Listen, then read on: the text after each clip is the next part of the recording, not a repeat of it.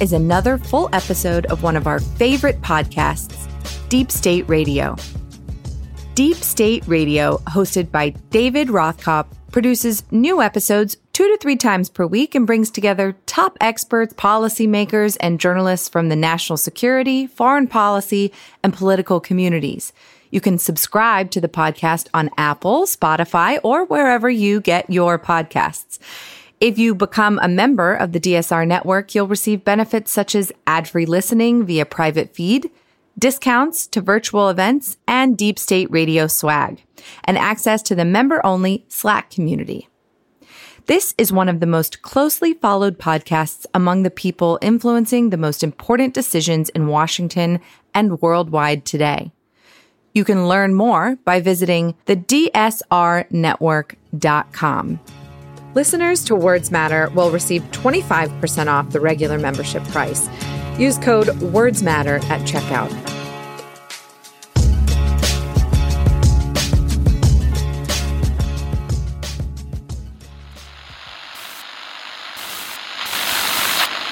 Nine, twelve, ten, twenty-eight, two, twenty-three. This is Deep State Radio, coming to you direct from our super secret studio in the third sub basement of the Ministry of Snark in Washington, D.C., and from other undisclosed locations across America and around the world. Hello and welcome to another episode of Deep State Radio. I'm your host, David Rothkopf, coming to you from New York City. Also in New York City, we've got our uh, regular Thursday co host, Ryan Goodman of NYU Law School. How are you doing today, Ryan? Very well, David. Thanks. And in Washington, D.C., we have another of our uh, regulars, uh, uh, Dr. Kavita Patel, who is a practicing physician, was also a senior official in the Obama White House covering health policy, also has worked on the Hill. How are you doing today, Kavita? Good. Excited to have my congressman here, Montgomery County, proud MoCo. Um, well, and there's the beginning of the introduction of our special guest today, Representative Jamie Raskin of Maryland. Uh, you know, the Congress of the United States is not an institution that's known for the high intellectual caliber of all of its occupants, but we have found that Jamie Raskin is one of the very, very smartest people that you'll not only meet in the Congress, but anywhere. And we're really glad to have him. Uh, how are you doing today, Congressman? Excellent. I'm feeling better and better every day, David, as we get closer to the election. And um, uh, Trump has been unable to change the fundamental dynamics of the race. So, uh, but remember, when we get to November 3rd, it's just halftime because at that point they pull out their bag of tricks, and then we're going to have to be defending what we hope will be a landslide majority in the state capitals, in the electoral college count, possibly in a contingent election. And let's hope not, but maybe the Supreme Court too. Yeah, we just finished a special episode that we, we did immediately before this one on election security, and I have to say, it gave me a stomach ache. So what I what I what I think we're going to do here is I'm going to kick off. Ryan will have a question, and then Kavita will have a question for you, and then maybe I'll have one. And uh, we're grateful for your taking the time to join us, Ryan. I'm psyched to be here. Uh, thanks so much for being here. And I guess the question I have is leading off of what you just mentioned, which is uh, what uh, Democrats in Congress can do to counteract the legal bag of tricks that the Trump campaign might spring out in order to, for lack of a better term, steal the election if Trump actually loses. And uh, just uh, recently, David French, a conservative legal commentator, I don't know if he self-describes as a never Trumper, but he's close to her in that category, tweeted, quote, it is deeply disturbing that virtually everywhere the concerted litigation strategy of the GOP is to make sure that fewer votes count. The strategy goes far, far beyond any legitimate concern about fraud, end quote. So I guess the thought is it would be very helpful to have you talk about what the points of leverage are that Democrats mm-hmm. in Congress have to, in some sense, socialize people to be able to understand them better already, to know what to anticipate. So, a couple ideas that I have in mind are let's imagine um, the clock starts running. It's actually not necessarily in the in Trump's favor to try to run out the clock because of the 20th Amendment says that the Speaker of the House will become uh, the acting president on January 20th if it's a contested election. And therefore, it might give the Speaker of the House great leverage uh, when things get potentially disputed in the electoral college um, over the holding of a quorum. She gets to not hold a quorum if she wants to, and that seems to me like a significant point of leverage. Um, because if they can't meet, then we get to January 20th. Um, another point of leverage is I think many people, many listeners might think that the new Congress comes in with the new president on January 20th, but indeed the new Congress comes in on January 3rd. And that very well might be, as things are looking right now, a democratically controlled Senate and House. So that's maybe another point of leverage. So just to have you uh, talk about what you think of as the points of leverage and how those two mechanisms might work. Yeah, well, just to complete that last point, there is a, a kind of um, underground competitive election taking place right now over who will control the most state delegations in the US House of Representatives. I mean, the reason why Trump keeps threatening to force everything into the House as if it were in his control, but it's not. But the reason why that looks like his ultimate destination to him is because presently uh, Republicans control 26 of the state delegations, and we only have 22. And Michigan and Pennsylvania are both tied. And um, ordinarily, you know, Trump wouldn't be interested in getting anything in the House because it's one member, one vote. But here, under the 12th Amendment, it's one state, one vote. And so um, the burden has been upon us to win not just control of the House back and expansion of our majority, but also to flip at least one state that the Republicans control now. Uh, we hope two or three Montana, Alaska, Florida would be great. Um, and then to bring those two tied states, Michigan and Pennsylvania, into the Democratic column so that if it, there were actually a so called contingent election in the failure of anybody to assemble a majority of the electors appointed under the 12th Amendment and it went to the House, we'd be able to win that. But look, I mean, I the, all of that I think is pretty unlikely. Um, the, you know, the most likely thing is that uh, the Republicans try to reenact some kind of Bush versus Gore scenario, which is using their now six to three illegitimate uh, six three majority advantage in the Supreme Court to intervene to stop the counting of ballots. But remember, the only reason that worked was because the whole election came down to one state, Florida, and an extremely close vote in that state. It was basically tied. Um, and after Katherine Harris, who doubled as the head of the Bush campaign and the Secretary of State, got through with a lot of voter purges and other forms of suppression and disenfranchisement, um, they were able to torture out that little victory.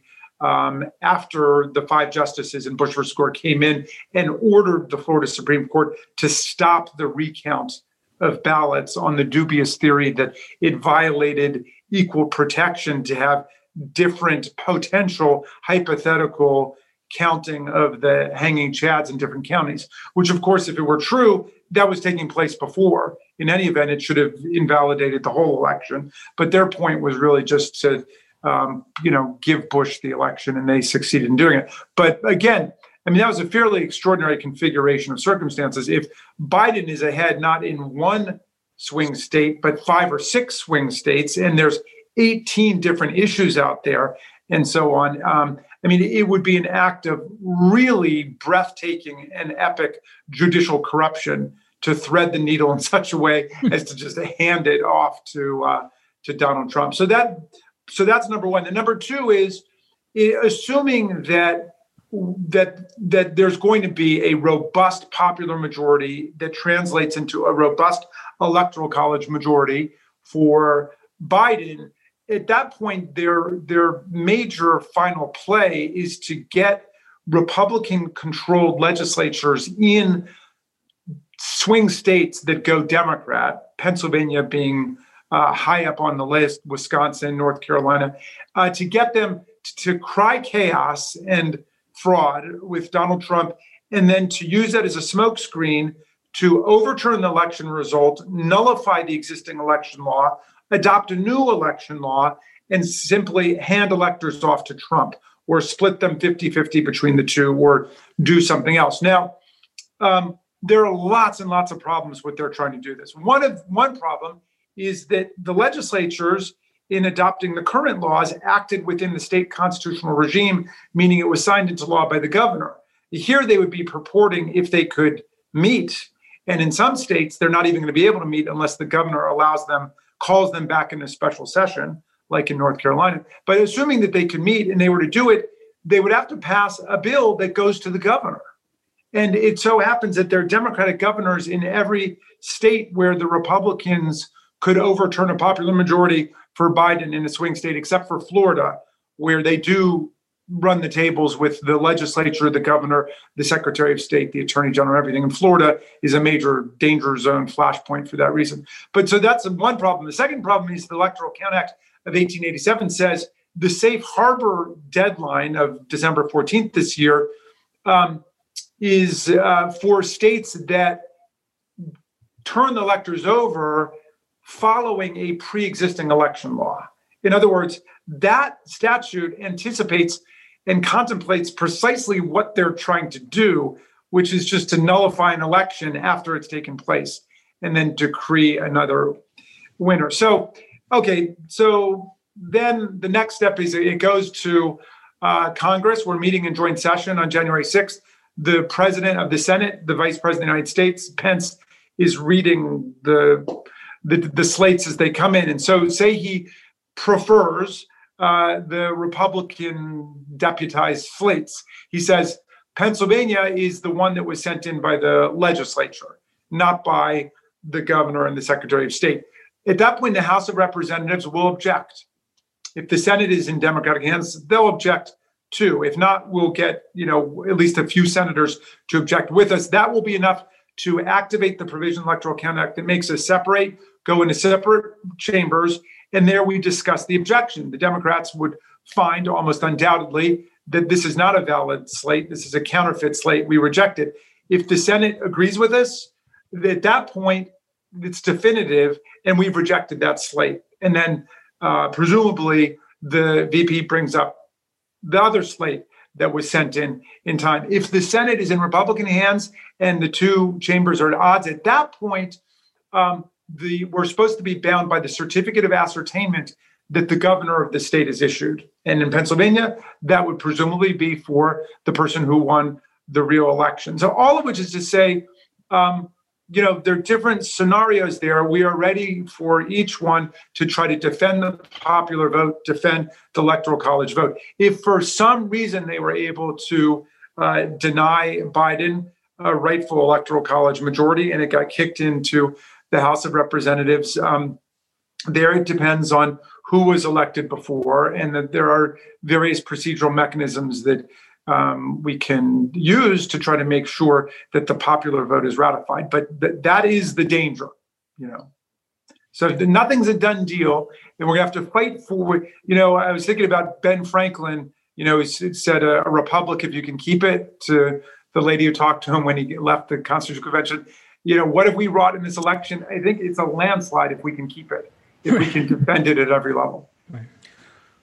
By the way, I, I I know we only have seven or eight minutes left, and I want to go to Kavita's question, but I I I feel compelled to say, just having come out of the discussion we did on election security, that there's a lot of focus on the presidential election, but the Senate election and the down ballot elections are extremely consequential.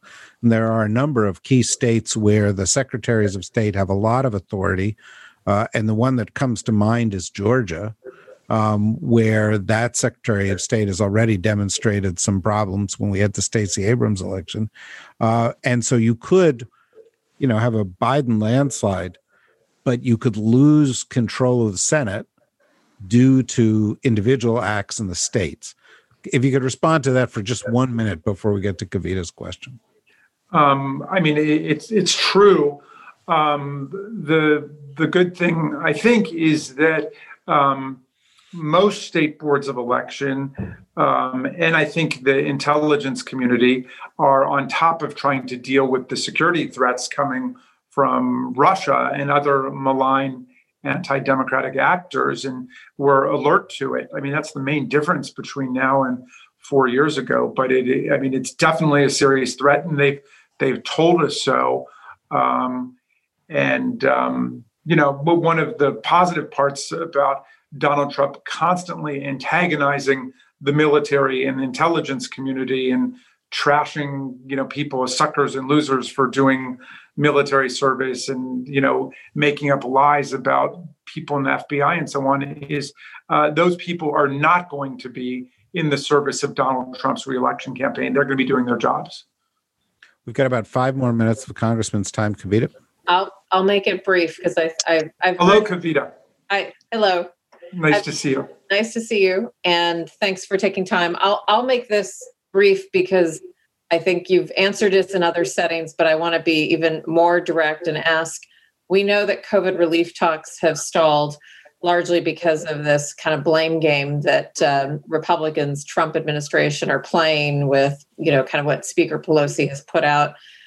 How can we, the, the more time that goes on, and this is something David pointed out that's right, it gets more and more expensive when as it gets more urgent, which is happening now as cases are going up. Congressman, how can the country have any faith that there will be any relief?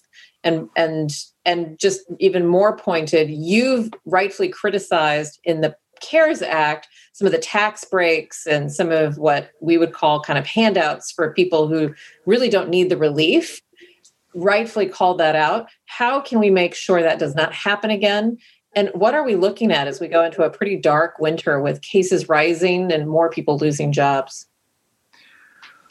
Um, I mean, wish we had an hour to talk about all that. Look, the um, the first thing we've got to do um, when we have regime change is we need uh, a real plan, a real strategy to defeat COVID 19, not to allow it to wash over the population uh, as vindication of their strategy of herd immunity, which is not a strategy for fighting a disease. It is a public health description of what's left after the ravages of a disease have made their way through a population. Um, so we're going to need a real strategy. Uh, we're also going to need real relief for our people who are suffering under this situation. And the Republicans, frankly, do not give a damn. Um, you know, they've pretty much gotten out of this process what they've wanted to get out of the process. And it does not surprise me that they ended up basically pulling the plug on it multiple times and then just walking away from the whole thing, the way that Trump has walked away from uh, the war against COVID. I mean, he had declared it a war and then he surrendered immediately and began lampooning our side and mocking people wearing masks and so on. So I think that, um, you know, the election, everything rides on the election, Kavita. I mean, you know, that, that initial CARES Act was a perfect expression of the correlation of political forces in Washington. I mean, we got the unemployment money, the $600 a week, and we got a lot of public health money, and we got the state and county because of the House of Representatives. But the Senate got, you know, all of the corporate tax breaks and the giveaways that they were looking for. That was all they were interested in, using this as an opportunity more to repay their constituency. So, um, you know, if we elected 60 senators um, in the Senate, or if we change the rules in the Senate, if we've got a, a, robust majority in the House of Representatives and we get a strong fighting Democratic administration, I think we're going to be able to get a really strong package that we can do a lot of stuff with. And it can begin, it can establish the beginnings of a new reconstruction, which is what we need in the country. We've got to use this nightmare and this tragedy to build up the physical infrastructure, the social infrastructure, the educational infrastructure, the the expand democracy and voting rights. We need the John Lewis Voting Rights Act and so on. It should be the beginning of a new era of creative progressive legislation. I think that's a, a great response, and it does underscore to me um, that as we as we come out on the other side of this election, the job of a new administration is not going to be simply to undo what Trump did or to pick up where we left off, but it's going to be the job that is a lot akin to what happened after the Depression or after a major war, where we need a new blueprint and we need a new vision. Are you confident we're going to get there? Yeah, but I mean, I liken it to a third Reconstruction. You know, we had one that lasted 12 years after the Civil War before it was undone by white supremacy. We had a second one in the civil rights movement with the Civil Rights Act of 64, the Voting Rights Act of 65. Um, and um, I think the groundwork has been laid for a new Reconstruction.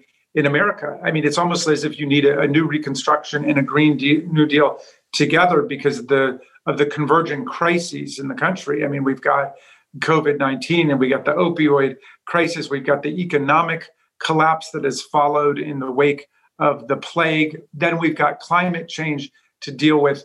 Um, but to me, the single most successful answer to Trump, who has been um, who has so disoriented the country and flummoxed people because of just the sheer uh, breathtaking nature of the chaos and uh, the reactionary politics, the best answer has been Black Lives Matter.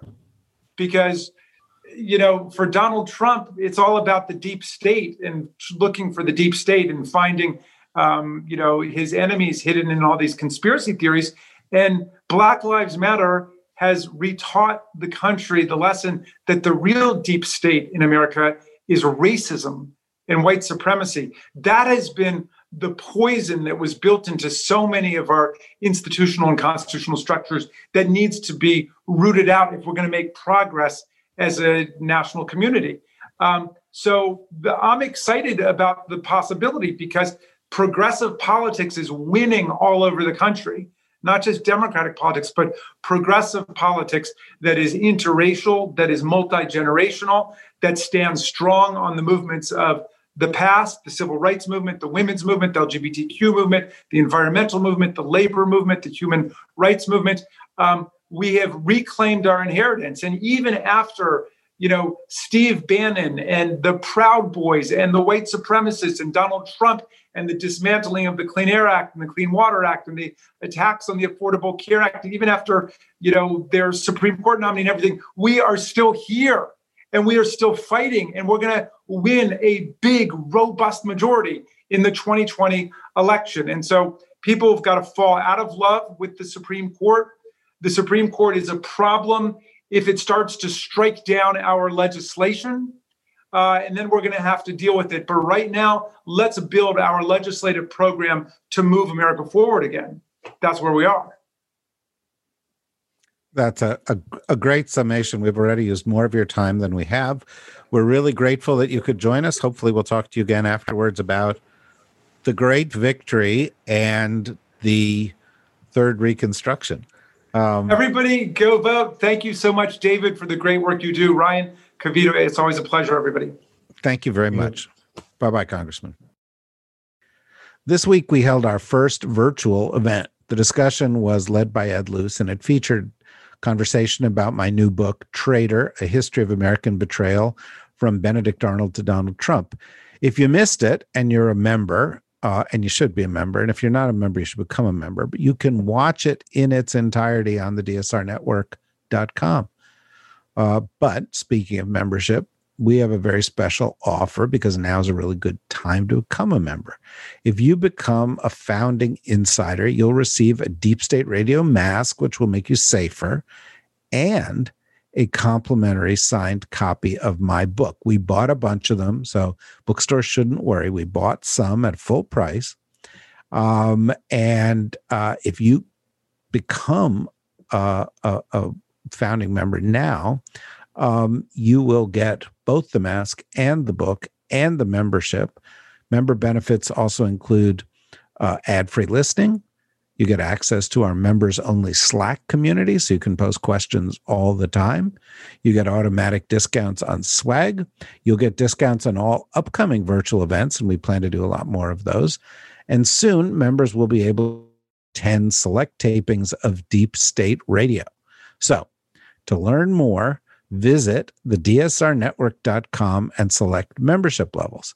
And if you don't want to do that right now, but you do want to buy the book, go to your local bookseller and buy a copy of Traitor. I think you will like it. It was certainly written with the listeners of Deep State Radio in mind. Thank you. Well, that was energizing. That seems like a guy who who who who has a sense that there may be a victory around the corner. Uh, before we get to a couple of questions, because I got one for Ryan and one for Kavita, do you guys have any reaction uh, to to to what you just heard from him, Ryan and then Kavita? I mean, I think that he put his finger on the pulse of what I've been thinking is the key thing for people to focus on, which is what you know what what's left for Donald Trump. And I think what's left for Donald Trump is, in terms of what is his path to victory, it's uh, he's signaled it to us. It's that he's going to try to stop vote counts. Um, and one of the answers to that, I could speak to that in terms of legal issues and what the signaling that seems to be going on from Justice Kavanaugh to the Trump campaign and back and forth with uh, recent opinion by Justice Kavanaugh uh, suggesting an opening for that kind of legal trickery.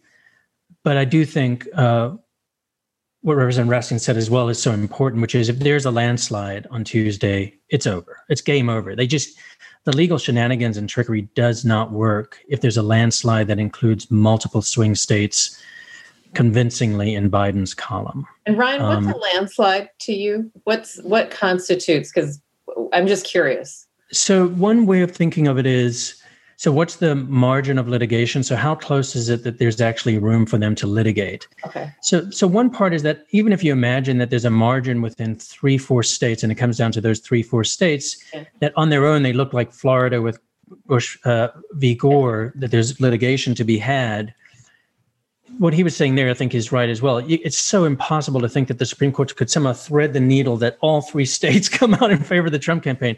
If they lose any one of those three, it, that's game over. That's just assuming there's a margin of uh, for litigation. And then in that margin, what many legal commentators are saying is even with the huge thumb on the scale by Kavanaugh, and it looks like at least three other justices so far, uh, Gorsuch, Alito, Thomas. If you look at their recent opinions in the last week. Mm-hmm even with that, that would maybe block a certain kind of mail in ballot that is counted after November 3rd. But then you actually have to think that that, like, does Pennsylvania actually come down to those mail in ballots? There's a that's that's another way in which all of these scenarios are very low probability that obviously high risk because of the impact of them. So there's that. But if Biden wins, I would say by three percentage points in Pennsylvania, it's over. If Biden wins on in Florida, and especially on Tuesday night being announced in Florida, that's another way in which it's kind of it's over. Um, so I think that's the way I, am I'm, I'm thinking of it, and I do think that what Trump has said and what Ju- Justice Brett Kavanaugh has said is they will try to stop vote counts no matter how illegitimate or crazy the legal theory, um, after Tuesday night. I have to say, I'll just throw in here before Kavita, you go to your reaction, but I would worry about that. Kavita, what was your reaction otherwise? Yeah, I, I so mine had more to do with um, his response to the question about COVID relief, and I mean, I, I, you know, I think we've been saying on this podcast that uh, you know, kind of ending the filibuster might actually be the most important thing we could do in addition to getting Donald Trump out of office. And I stand by that for all the reasons I think that Congressman Raskin kind of said, like, yeah, I mean, the House had one point of view, and then because of the Senate dynamics, there's another. That story is as old as the dawn of time. Like Speaker Pelosi's had, you know, she's had to deal with that for decades now. So I'm I'm incredibly concerned that we could have a de- we could have a Biden White House. We could still have either a Senate, a Republican Senate, or even if it's a 50-50 with a Biden, you know, White House kind of tipping tipping the edge over. Just it's not a filibuster. It, it's filibuster proof, but you know, you always have kind of these like limitations, and that we still see structural impasse to doing anything and the Republicans will still throw Trump under the bus, but they will still be the party that kind of says no. And and it's not even no to progressive causes. I think people have somehow conflated like, oh, this is all like because you know the AOC or the Progressive Caucus is unreasonable. None of what has been suggested by House Democrats and Senate Democrats is, in my mind, fiscally unreasonable. So I'm very concerned that that will lead then to a 2022 you know shift in the house and i don't know i feel like i've seen this i don't know ryan probably seen i feel like i've seen this movie over and over again and unlike kind of you know kind of obama era where we had an economic upswing and a recover you know we're going to be in the mm. still in a recession towards a depression. Wow. Well, there are two more questions that I've got. We've got about uh, 10 minutes left. Um, and, I, and I've got one for each of you. Obviously, if there's other things you want to talk, bring it up. But um, Ryan, I, I've noticed some tweeting by you um, around a story that is just not going to make it into the bandwidth of as many Americans as it should. And that is the recent reporting concerning Turkey and Halk Bank and the intervention of the Trump administration on behalf of the Erdogan regime in Turkey. And, you know, Americans can only keep so much in the front of their minds or in their minds at all. And right now they are fried. I, th- I think, you know, to the extent to which somebody says, well, let me tell you this story about Halkbank, or let me tell you this story about Erdogan in Turkey. Most Americans are like, nope, sorry, too much. I can't go there. But to me, and you've been bringing this out, this story is really important because it is a case study in the most overt corruption that that you could imagine. It's like, you know, in a textbook, how to be corrupt. This is how to be corrupt. It involves the president, the attorney general. So, so I was just wondering if you could, first of all, do you agree with me? And secondly, could you in two minutes in a in a way that'll drive it home for the person on Main Street, explain why a story about Halkbank is relevant to somebody who's sitting in their home right now in Muncie. Yeah. So I agree with you. Um, it's potentially as explosive, or if not more explosive, than the entire set of allegations with the Ukraine uh, scandal. And what it boils down to is an extraordinary level of public corruption on the part of the president, Attorney General Barr, and acting Attorney General uh, Whitaker. In that, um, almost defies belief. The president of the United States appears to have financial interest in his investments in Turkey and wants to be on the good side of Turkey's Prime Minister Erdogan, which was alleged in John Bolton's book for example. And the New York Times has an incredible investigative report based on, I think they said over two dozen officials that they spoke to. They came out today, which goes many steps further than what we've known before.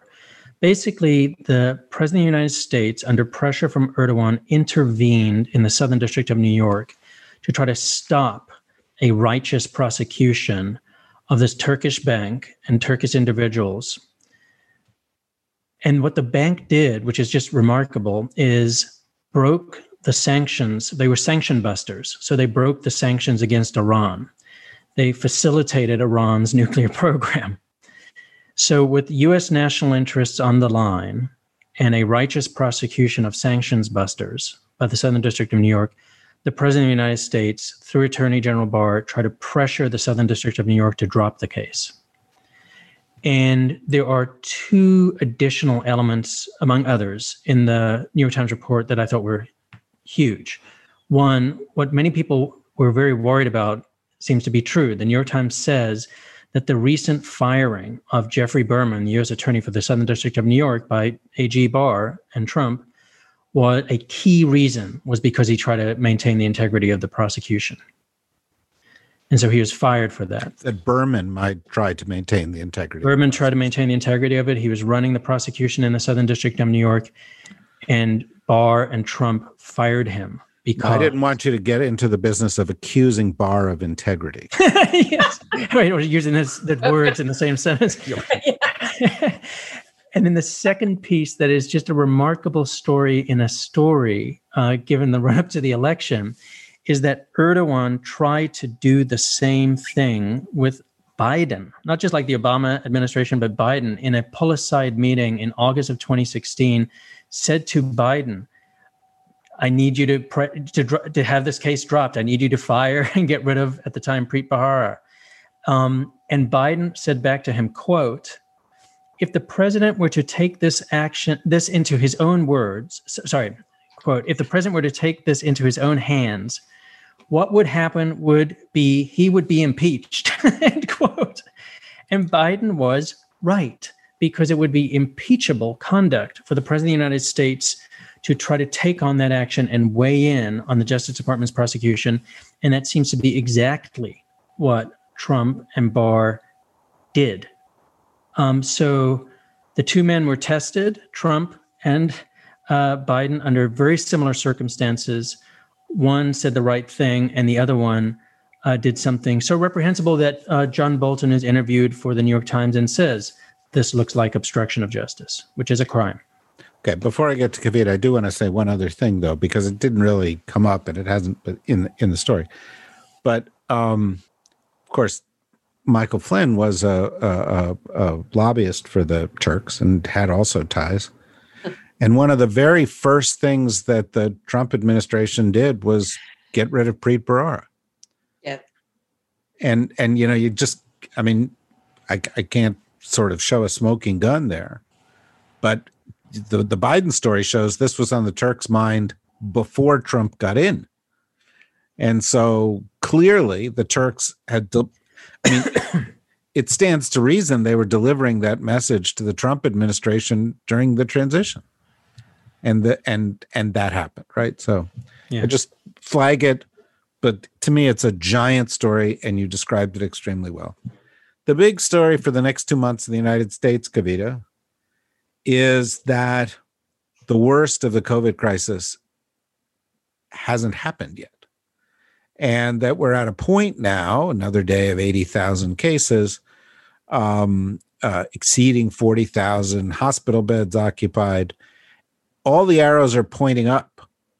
Um, and it's it's very easy to imagine that we will have our worst totals mm-hmm. in terms of cases, yeah. in terms of hospital beds, in terms of deaths over the next several months. And that as part of that, we're going to have to consider doing what Europe is doing.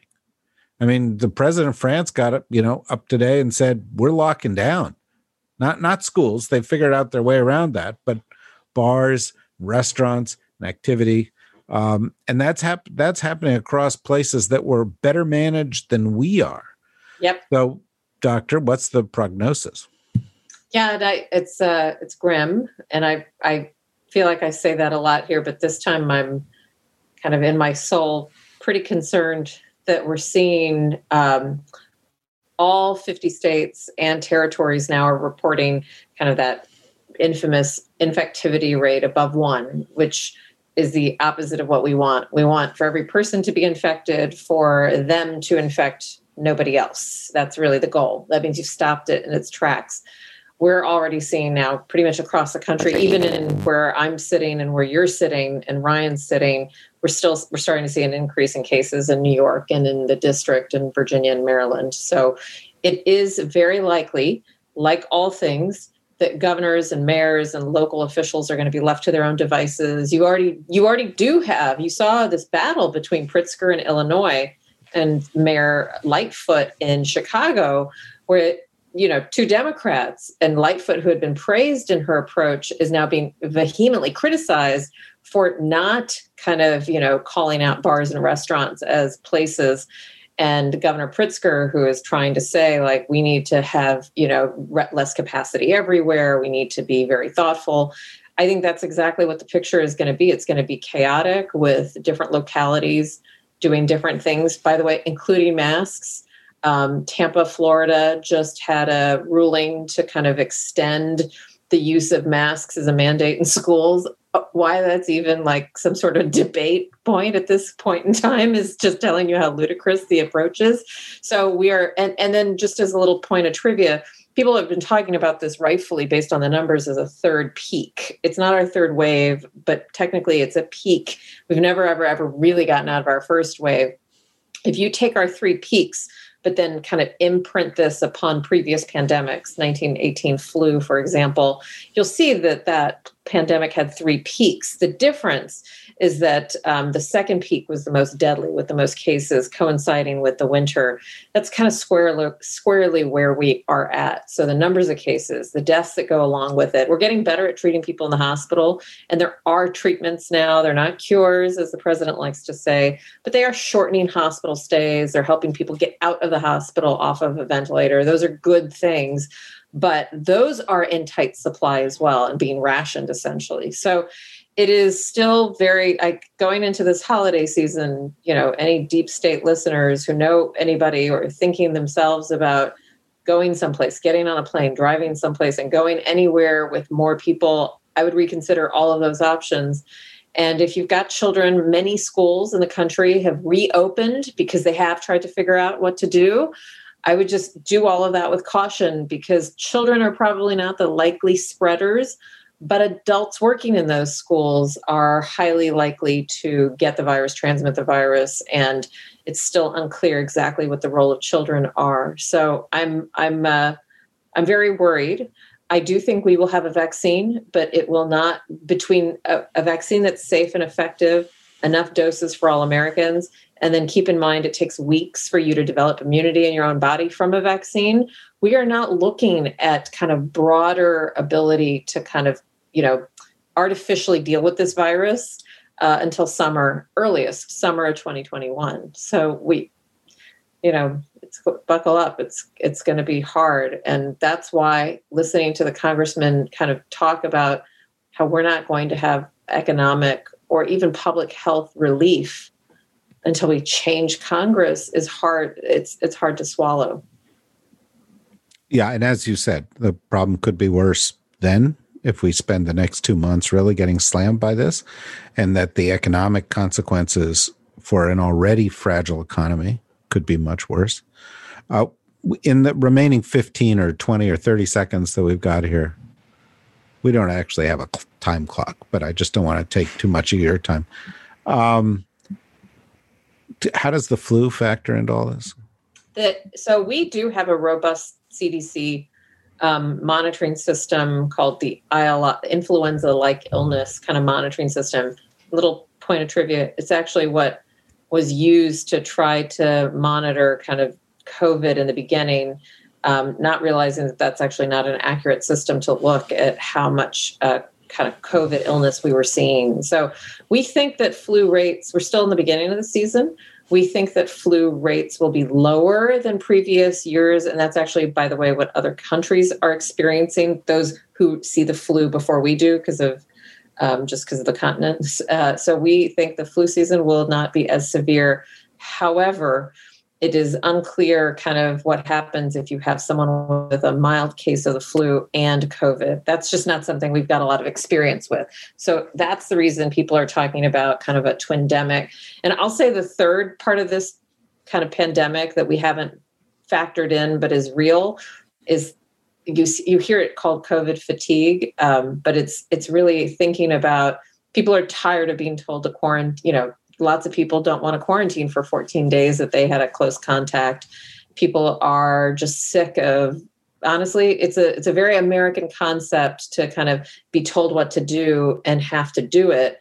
And it's an un-american concept rather. And so it's not normal to um, kind of keep these restrictions in place for so long without feeling like there's some tangible light at the end of the tunnel I actually think that could undermine everything, and we probably need to do a better job acknowledging that. No doubt. Uh, certainly, the advocates for that uh, it's un-American point of view, uh, like Governor Kristi Noem, who I will nominate here as the stupidest governor in the United States, um, uh, ha, you know, uh, have led to South Dakota now having an off-the-chart infection rate. You know, to preserve their freedoms.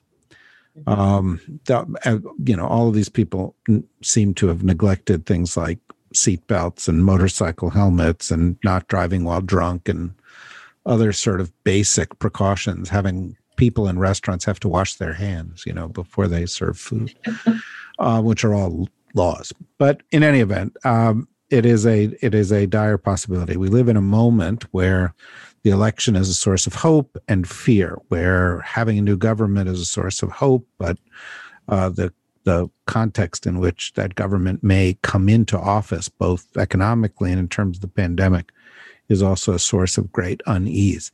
Uh, and so we'll have to continue discussing it. I feel very fortunate each week to have a discussion that is illuminated um, by you guys and uh, by your perspectives on government and law and and medicine and science.